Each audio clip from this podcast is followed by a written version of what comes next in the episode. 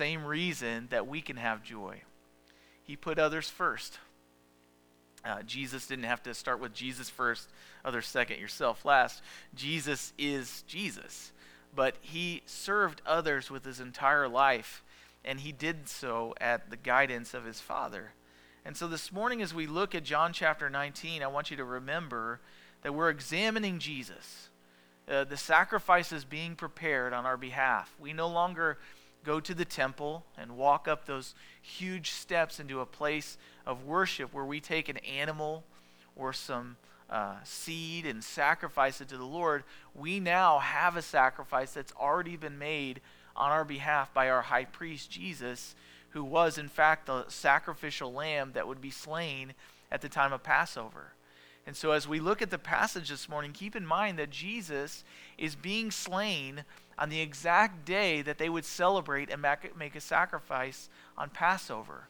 In Exodus chapter 12, actually, when they were preparing to leave Egypt, you'll remember the story that God delivered them by the hand of Moses. Moses pleaded with Pharaoh over and over again. He said, Let my people go so they may go out to the wilderness and make sacrifices and worship their God. And Pharaoh would say, No, absolutely not. Who are you? Right? And who wouldn't? They were his slaves. He had been feeding them, he had been uh, using them to build his great kingdom. And so, as Moses, being the mouthpiece of God, kept going to Pharaoh, Pharaoh would say no. And then there's all the plagues. You guys remember the plagues against what you'll see is they're actually plagues against the gods that Egyptians worshipped the frog god. They worshiped the Nile.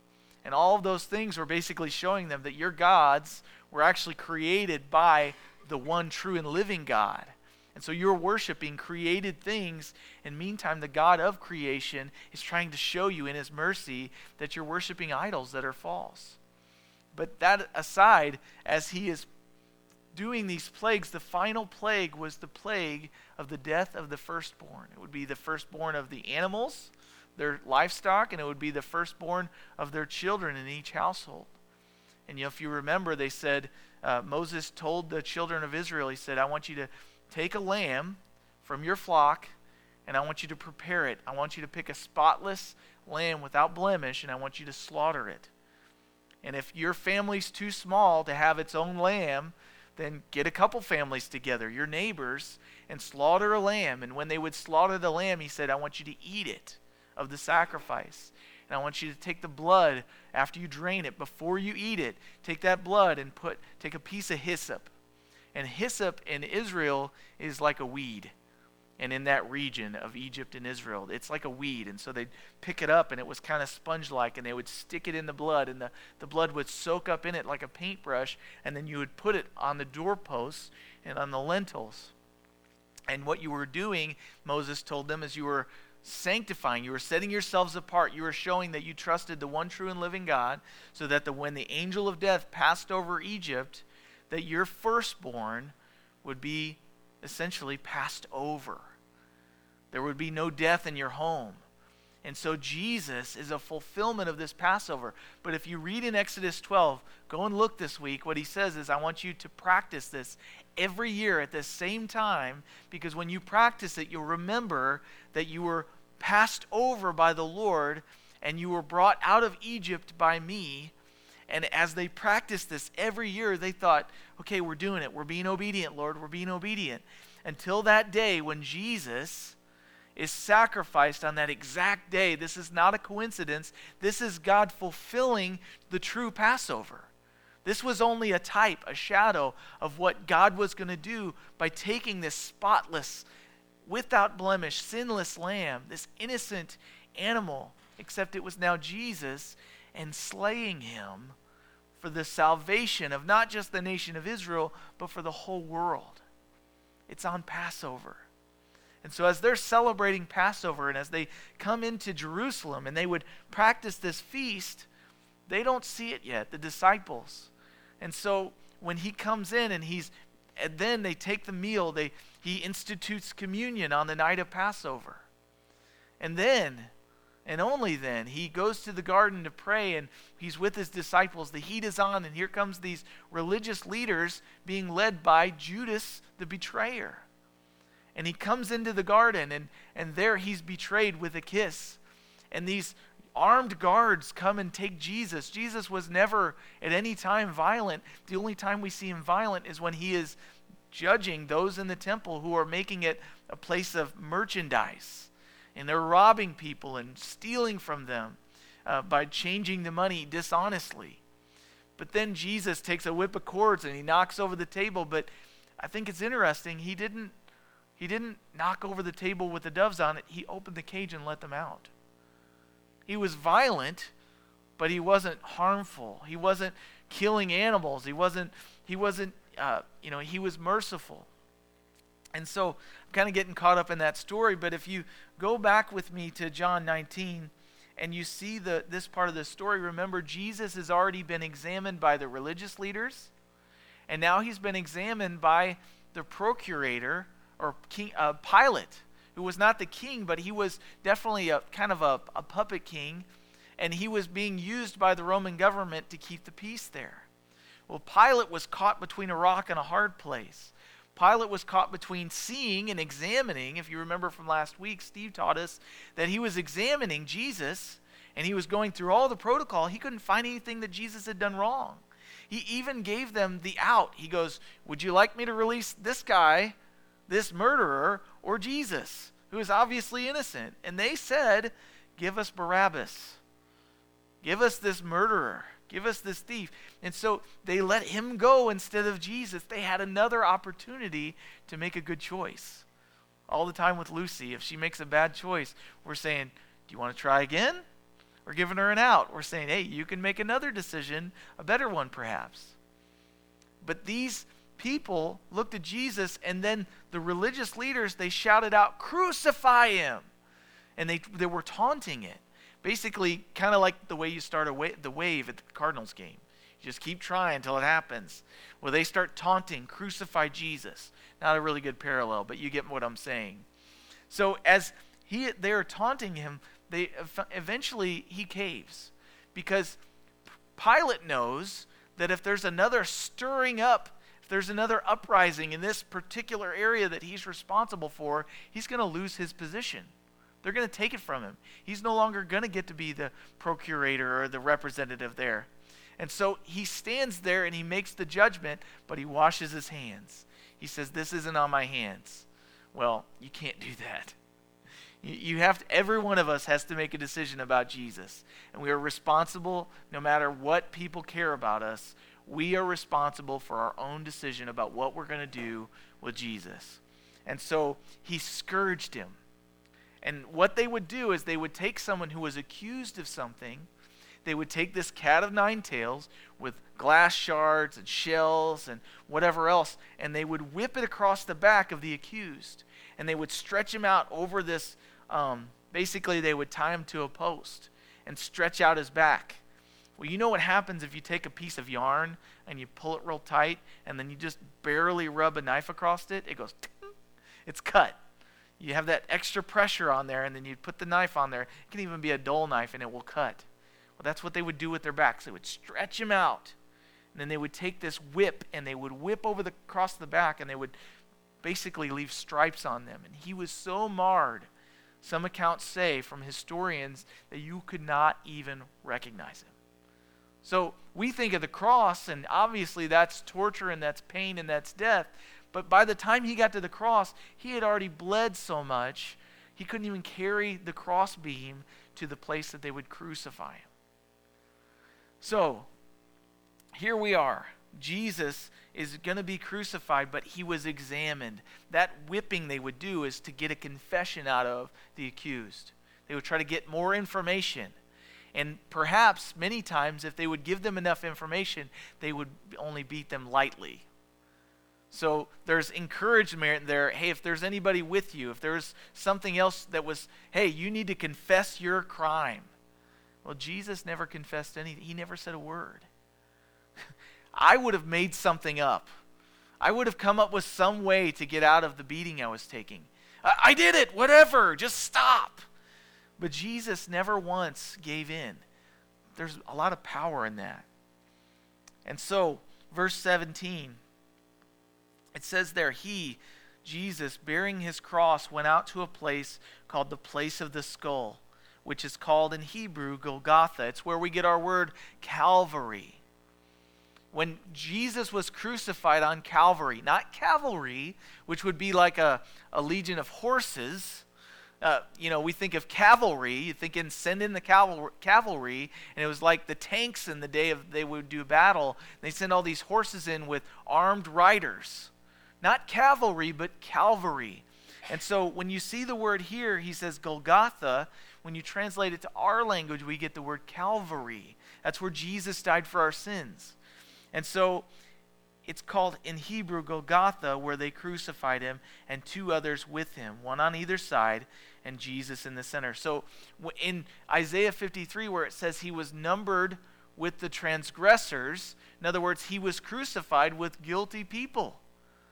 He was not guilty, but they were guilty. And we see that in the crucifixion account where Jesus was up there on the cross. One guy was cursing him, and the other guy was not. The other guy was saying, Hey, we're guilty. This guy hasn't done anything. I don't know if I would mouth him if I were you. But I want to point this picture out. It's no coincidence. Uh, we were walking on top of the city wall that surrounds the old city of Jerusalem. And while we were walking, I didn't know we were going to do this, but we got towards the Damascus gate. And at the Damascus gate there, as we're standing on top of the wall, where at some point there were soldiers up there fighting, which was kind of crazy, over the, the wall of Jerusalem, we looked over and there's this bus station. You see all the buses? And over here you can see this mosque. And there's some hotels and, you know, there's some modern buildings. But right there, you see those rocks? That's Golgotha. Many believe that that was the actual site of Golgotha. Now it's called Gordon's Tomb. There's two places that people go to see an empty tomb. Now, obviously, you could set up a tomb anywhere. But what they found is in this area here, a guy from uh, Britain, Great Britain, was there, and he was looking from the city wall, and he goes, That's interesting. That looks like a face. See, it's called the place of a skull because there's two eyes. Now, I'm not exactly sure what holes you want to call the eyes, and above it, there's like a piece of rock that looks like a furrowed brow. And then there was a rock until just a few years ago that looked like a nose, and there's a mouth there. The nose fell off.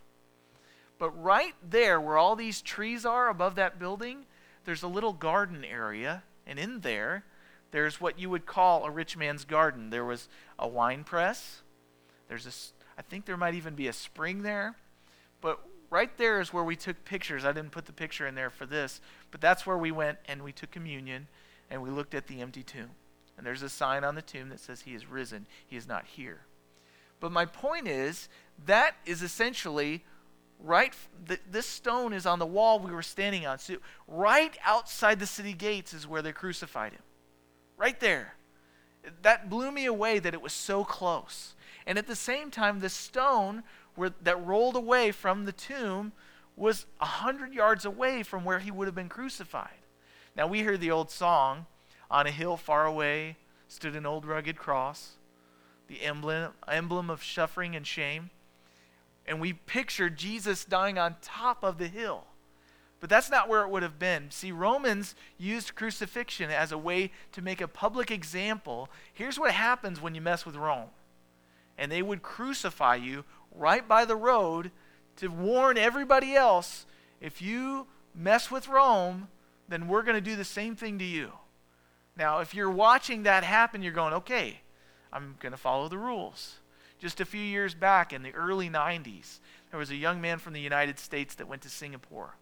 And while he was there, and everybody I talked to about this uh, while we were in uh, Israel remembered this story. Because a young man was over there and he decided, I'm going to graffiti. And he used spray paint and spray painted some things in Singapore. And what's interesting is they caught him and they caned him publicly. Public display of discipline. Now, what you'll know about Singapore, maybe you don't know because you've not been there and I haven't either, but people tell me it's one of the cleanest places you can go overseas. Interesting, right?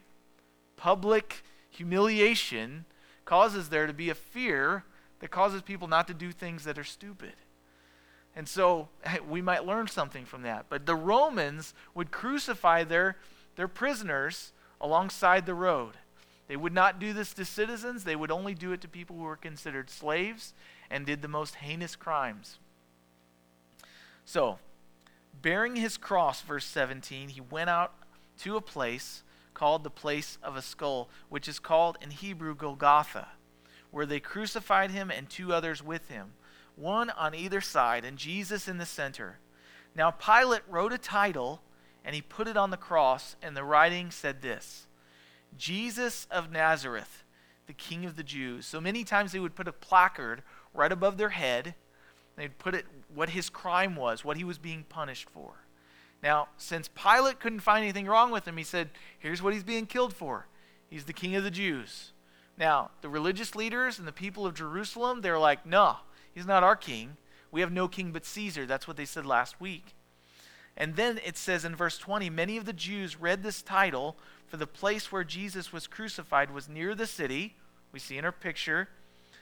And it was written in Hebrew, Greek, and Latin. Hebrew was the language of religion, Greek was the language of philosophy, and Latin is the language of law.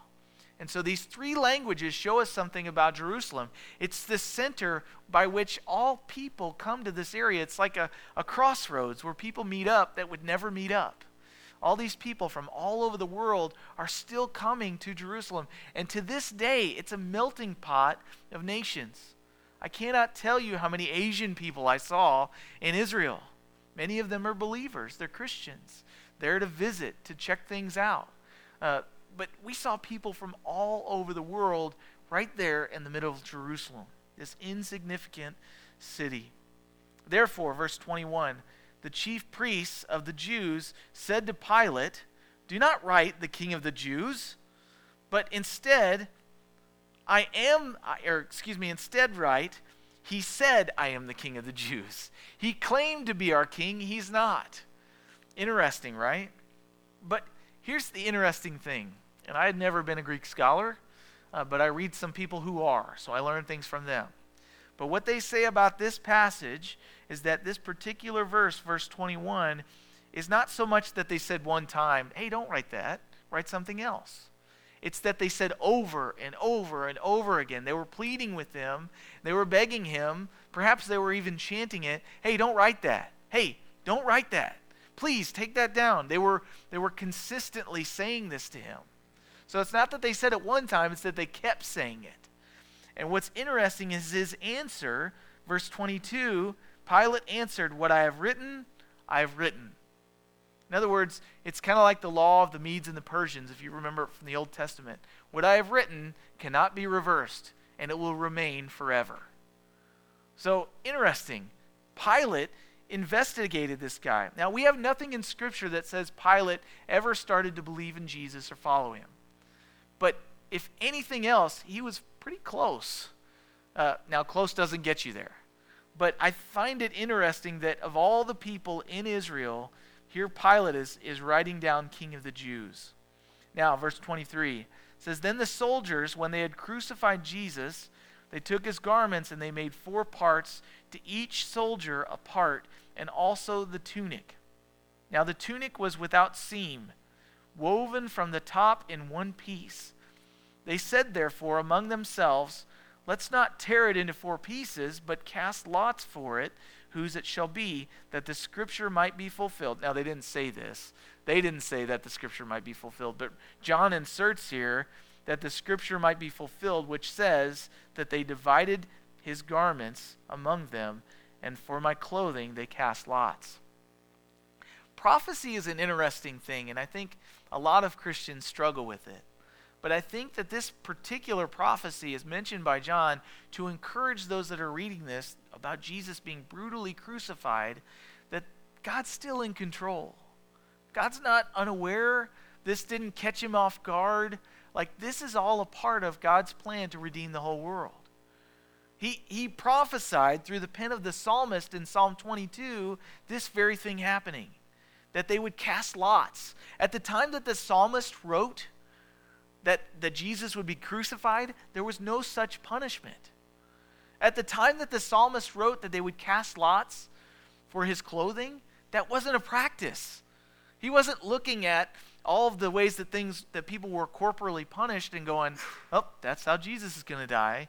He was seeing into the future what God was revealing to him that Jesus would not only be crucified, but giving imminent details so that when it came to pass, we could look back and go, wow, this wasn't an accident. This wasn't a coincidence.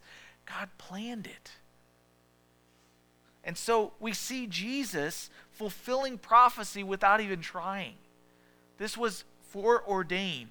They divided his garments among them, and for, their, for his clothing they cast lots. Therefore, the soldiers did these things. Now, verse 25 there stood by the cross of Jesus his mother and his mother's sister, Mary, the wife of Clopas, and Mary Magdalene. And when Jesus therefore saw his mother and the disciple whom he loved, John never mentions his own name. If you notice in the book of John, if you ever read it through, you'll see this phrase over and over again the disciple whom Jesus loved. He didn't see himself as John anymore, he saw himself as a man who had been loved by Jesus. And so when he writes his name, that's how he writes it. So when Jesus looked down from the cross, look at who he saw. Jesus' mother, excuse me, his mother, his mother's sister, Mary, the wife of Clopas, and Mary Magdalene. And we find out that John was there. Now, where are his disciples? Where are the people that were closest to him? Where are the people that, that knew him better than anybody else? They scattered. Now, this was also a fulfillment of prophecy, but on Jesus' greatest hour of need, where are his followers? Where are those that, that were saying, Lord, we will never forsake you? Peter, even. He said, If you die, I will die with you. Now, Jesus told him, No, you won't. You won't even be there. As a matter of fact, Satan has asked of me to sift you, and I have prayed for you, and I will restore you. But it, it, it encourages me because I, like the disciples, cannot relate so much with John. I, number one, I forget that Jesus loves me personally. But number two, when things get hard, I, I, I forsake Jesus. I, I, go to my happy place. Uh, when Jesus is there, and something hard is going on, many times I go to some other place to find solace or encouragement. And meanwhile, Jesus is right there. Jesus could identify with loneliness. I guess I want to point that out. Um, but while he's up on the cross, notice what Jesus has to say. I think it's very important, and there's sermons and there's books written on it. But real quick, I want to go through the things that Jesus said. And I want to start with what we read here in John. When Jesus therefore saw his mother and the disciple whom he loved standing by, he did not say, You guys are the only ones here. Where's my people? He didn't say that. He didn't complain. What he did was he looked down and he saw his mom, and he was concerned for her. Uh, many times we get so caught up in life that we don't obey the simple commands. And Jesus is being tortured. Many believe that his entrails were showing and he was brutally beaten, and then he was hung on a cross. And he looks down and he sees his mom, and he doesn't say, Help me. He says, Woman, to his mom, Behold your son. And he's, he's talking about John. And then he looks at his disciple, John, and he says, Behold your mother. He's connecting them. He's saying, Hey, take care of each other. I'm going to be gone, but I'm leaving you, mom, with somebody that will be taking care of you. He was there, there wasn't some place to leave her at a home. There wasn't another family member around. He wanted John to take care of his mom because John was there through thick and thin. What an honor. Can you imagine standing there and Jesus says, Hey, I want you to take care of my mom? okay, I'm, I'm in. Sign me up. Now, essentially, he got a lot more responsibility because of that, but what an honor. Then he said to his disciple, Behold your mother. And from that hour, that disciple took her to his own home. How amazing. So, I want to go through the things that he said. Uh, on the cross, the first things that he said were about others. Uh, in Luke chapter 23, he says, The first thing he said while up on the cross was not, this is unfair. It wasn't, hey, take me down from here. It was this, Father, forgive them. They do not know what they're doing. I wonder if that was the phrase that he said on the cross that caused one of those thieves to go, hey, this guy, he's got to be innocent. Lord, remember me when you come into your kingdom, right? That's what he said. And then after that, in Luke 23, Jesus said to that man, one of the things that he said from the cross was, Today you will be with me in paradise. And then in John 19, we just saw, Behold your son, behold your mother. And then the next thing he says, it's the middle thing, it was to his father. He says this in Matthew 27 My God, my God, why have you forsaken me? He was experiencing separation from his father for the very first time since his incarnation into a human body.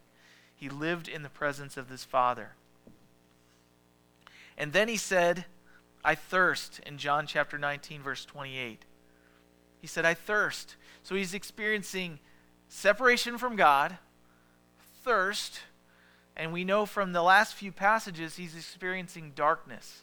Darkness, thirst, separation from God. What does that sound like to you guys? Hell. Jesus bore hell. He experienced hell for you and I. Not, not figurative hell, but literally what hell is going to be like for the unbeliever. And he didn't complain. He's thinking about his mom, he's thinking about his disciples. So before we get to the rest of the things he said, verse 28 says, After this, Jesus, knowing that all things were now accomplished, that the scripture might be fulfilled, said, I thirst. Now a vessel of sour wine was sitting there. Uh, it wasn't anything in particular. He's already rejected wine before that was mixed with some sort of thing that would be like a narcotic to numb the pain. He rejected that. He wanted to take the full brunt of the pain. He didn't want to cheat his way through it. But now he says, I thirst, and a vessel of sour wine was sitting there. If you want to picture what, what the current version of that would be, it'd be like Boone's Farm like cheapo wine. They did, the, the the legion was sitting there drinking it. You know, hey, what do you? Hey, pass me that bottle, and they'd be swigging on it. It was cheap wine. That's why it was sour. So they a vessel of full sour wine was sitting there, and they filled a sponge with sour wine. They put the sponge on the end of a piece of hyssop. Remember hyssop from our story? where Jesus was the Passover over lamb. They're using hyssop to put the blood on the door and on the lintel, lintel of the, the doorposts so that the angel of death would pass over. Now, hyssop being used to give sour wine to Jesus to wet his, his whistle so he can talk. And he put it in his mouth. And when Jesus received the sour wine on his mouth, perhaps to moisten his tongue so he could speak, he said this It is finished and bowing his head, he gave up his spirit. Therefore, because it was the day of preparation, it was a religious day, the body should not remain on the cross on the Sabbath. For that day was the Sabbath day, it was a high day. The Jews asked Pilate that their legs might be broken so that they might be taken away. See, they could use their legs to hold themselves up to get a gulp of air, then they would sag down, and then they would use their legs again to push on the nail, can you imagine? So that they could breathe out. And over and over, this would prolong their death as if crucifixion wasn't bad enough. And so, in order to deal with their religious day, you know, hey, we want to we want to worship God, and we don't want these stinky bodies out here. Uh, how hypocritical, right? So break their legs so that they'll die quicker, and then we can get them down off of their crosses. And so they went through to break their legs but it says here, verse 33 when they came to Jesus and saw that he was already dead, they did not break his legs. This is interesting to me because these two thieves, these two prisoners, were guilty and they were living, they were still alive. And Jesus was not. Now, part of it could be the scourging, but I also believe that Jesus, he said to them, He said, No one takes my life, I give it freely. So when he had finished what he was supposed to do on the cross, he gave up his spirit. He let go. When it was done, it was done. He was in control the whole time. And so they didn't have to break his legs, but one of the soldiers instead pierced his side with a spear, and immediately blood and water came out. And he who has seen has testified. This is John writing, and his testimony is true. And he knows that he is telling the truth so that you may believe. By this point in the church, there are already people saying that Jesus' body was not a physical body. Remember, John wrote this at 90 or so AD. He wrote it after all the other writers. And there was this group that came along, the Gnostics, that said, well, Jesus was more of just a spirit, he wasn't a human flesh body. Well, this account here, John's saying, no, they pierced his side and blood and water poured out. It was a physical body. I've testified to this. I saw it myself. It's true. And he who has seen it has testified. Verse 36 For these things were done so that the scripture would be fulfilled. And then he quotes there, and he says, Not one of his bones shall be broken. And again, another scripture says, They shall look on him whom they pierced. The first one from verse 36 says, Not one of his bones shall be broken. That's not that was that wasn't a scripture, that wasn't a messianic passage from Psalms. That was in Exodus where they talked about the Passover lamb. When they ate the lamb, they were never supposed to break any of the bones. It was never about the bones being broken. It was never about making sure they didn't eat the marrow or anything silly like that. It was so that when Jesus died, it would be the same meaning the bones were never broken. There's that connection. He is the Passover lamb. Interesting also, they were supposed to break the bones of the legs. Those soldiers were disobedient. They broke the other two guys' bones, but they didn't break the leg bones of Jesus. They disobeyed. Uh, they probably thought they were disobeying because they, he was already dead. But they were disobeying because God said, His bones shall not be broken. He fulfilled Scripture once again and they shall look on the one whom they pierced. He was fulfilling Zechariah. So, verse 38 After this, Joseph of Arimathea, being a disciple of Jesus, but secretly, for fear of the Jews, asked Pilate that he might take away the body of Jesus, and Pilate gave him permission. So he came, he took the body of Jesus. And Nicodemus, whom we know from John 3, who at first came to Jesus by night, also came, bringing a mixture of myrrh and aloes, about a hundred pounds be very expensive. Verse 40 Then they took the body of Jesus, they bound it in strips of linen with the spices, as the custom of the Jews is to bury. Now, in the place where he was crucified, there was a garden, and the garden a new tomb in which no one had yet been laid. So there they laid Jesus because of the Jews' preparation day, for the tomb was nearby. So you see in our picture here, basically, if the road was going through here, Jesus would have been crucified here and then taken to where these trees were in the garden. So it was very close. It didn't take any time at all. They didn't even have to carry him very far. And he was prepared for burial and then he was buried. They did it hastily. In other words, they didn't go to town and then get the spices. They knew, I believe Joseph and Nicodemus knew he was going to be killed. And they already had the stuff ready. Many believe that Joseph actually had the tomb made in preparation for Jesus to come. He already had this property, he had this burial plot. He prepared a place to bury Jesus. He respected Jesus. He saw him and he said, I can give him a burial. This is also a fulfillment of prophecy because it says that Jesus would be numbered with the transgressors, but at his death he would be buried with the rich. Jesus had no money. How, could, how else could that happen? So, what he said on the cross, it is finished. Let's focus on that as we close. Jesus said this on the cross tetelestai. To telestai is a word that means it is finished. Now that loses meaning for you and I, uh, but in that day the word meant it is finished, it stands finished, and it will always be finished. It was one word that meant all of that. But here's another thing this is a commonly used term. And I was sharing this with Kelly this morning. We were kind of blown away. But a servant or a slave who would work for his master would be given something to do. And after he was finished with it, he would go back to his master and he would say, Tetelestai, I have completed the work that you assigned to me, master. Jesus is the servant of God. He was coming back to his father and saying, I have finished the work that you've given to me. As a priest, a priest would use this word. And when they would bring the animal for a sacrifice, he would examine the animal that example, animal had all kinds of tests to pass. He had to be without spot or blemish. He had to be a perfect specimen. Jesus has been tested by the religious leaders, found without fault. He's been tested by the uh, Romans, the government, found without fault, even under scourging. He's been tested now, examined by death, and there was no fault found in him. You know what people really are when they go through suffering because everything comes out good, bad, otherwise. And we just watched Jesus. There was nothing bad within him. So, as a priest, they would examine the lamb, they would look at it, and if it was found to be ready and good for sacrifice, he would say, Tetelestai, without spot or blemish, this sacrifice is complete. It's ready to go. Jesus is our sacrifice. An artist or a writer, they'd be commissioned to do a work. They'd be commissioned to make a sculpture or to paint a painting or to write a manuscript. And when they were done, they would say, It is finished, it is complete. The Old Testament was always incomplete because all of these prophecies, all these things hadn't been fulfilled. And we have the New Testament where we see all of these things fulfilled in Jesus. And so when Jesus dies on the cross and he does everything his Father gave him to do, as an artist, as a writer, writing this redemption story for humankind, he says, It's finished, it's written, the, the story's over. Here I am. And then he breathes his last.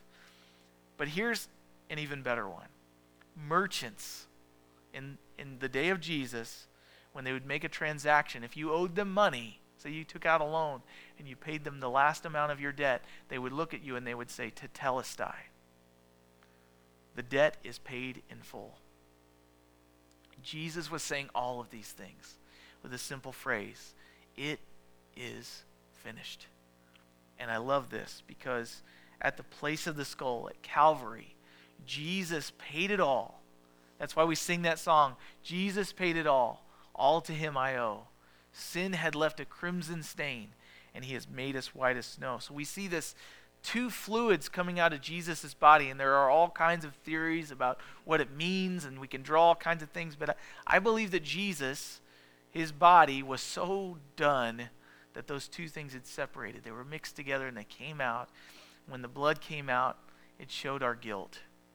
Our guilt, there, without the shedding of blood, there could be no forgiveness of sin. So Jesus' blood poured out, and then the water for the cleansing, for the making new. And so here we have this perfect sacrifice, examined through everything, and yet found to be the perfect, spotless blood of the Lamb.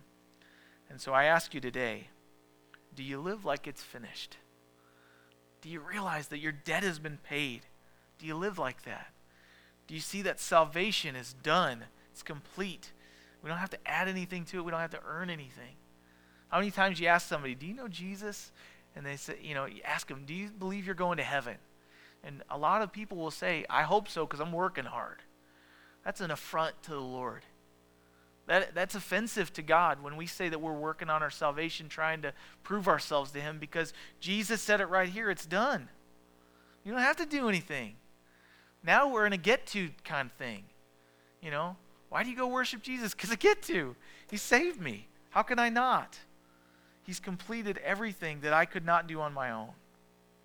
So next week we'll look at, on Easter Sunday, the resurrection. But this week we have to look at the bad news. Jesus was put to death. But on Friday we celebrate that very day where Jesus laid it all out there for us.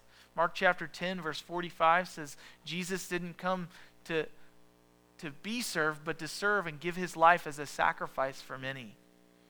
We look at that, we celebrate that because it means life for us. So let's pray. Father God, thank you for Jesus. Thank you that we could spend probably another hour looking at um,